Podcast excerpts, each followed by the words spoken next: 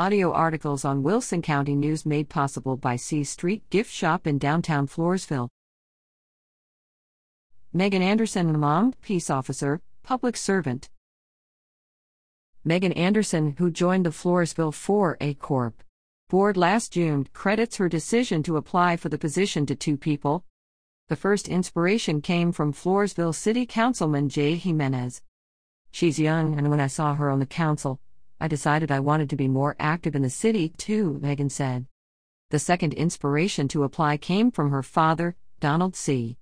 "When Dad said he was applying for a city board, I asked him if I should, too, and he encouraged me," Megan explained. As it turned out, the Floresville City Council appointed her to the four A Corporation Board. At the same meeting, it appointed her father to the Floresville Economic Development Corporation. See more about him and Donald C. dives into local community service in the July twelfth Wilson County News.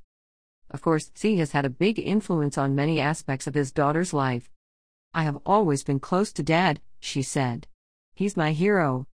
She attributes her desire to help people to his background in the military and law enforcement. Because of C's service in the Army, Megan lived in a number of places while she was growing up, graduating in two thousand nine from Alamogordo High School in New Mexico. After obtaining an Associate in Arts degree in medical assistance, she worked as a medical assistant for six years. However, she ultimately decided to follow her father into a career in law enforcement, where her tactical medical training remains an asset. "I still have it," she said. By that time, Megan and her parents had all moved to Floresville, where her mother, Angela, had been born and where family members continue to live. Megan, her nine-year-old daughter, Haverly, and her parents currently live together. Megan became an officer with the Floresville Police Department in twenty nineteen. She was elected vice president of the Floresville Police Officers Association and served on the team that negotiated a three-year contract in the summer of twenty twenty-one with the city of Floresville. After serving as a Floresville police officer for about two and a half years, Megan put her law enforcement training into service with the Floresville Independent School District. After first being assigned to patrol district campuses last spring, she was assigned this fall specifically to Floresville North Elementary School. "Security is a big issue right now," she said, noting that she checks access points multiple times a day. "We also respond to behavior issues."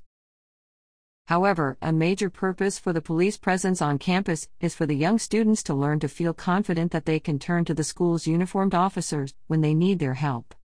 "I let kids know I'm there for them," she said. "I try to develop a good rapport with them." The Floresville Wildcats football team also provides Megan with other opportunities to work with and on behalf of children. She not only serves as a board member, but also as the cheer coordinator.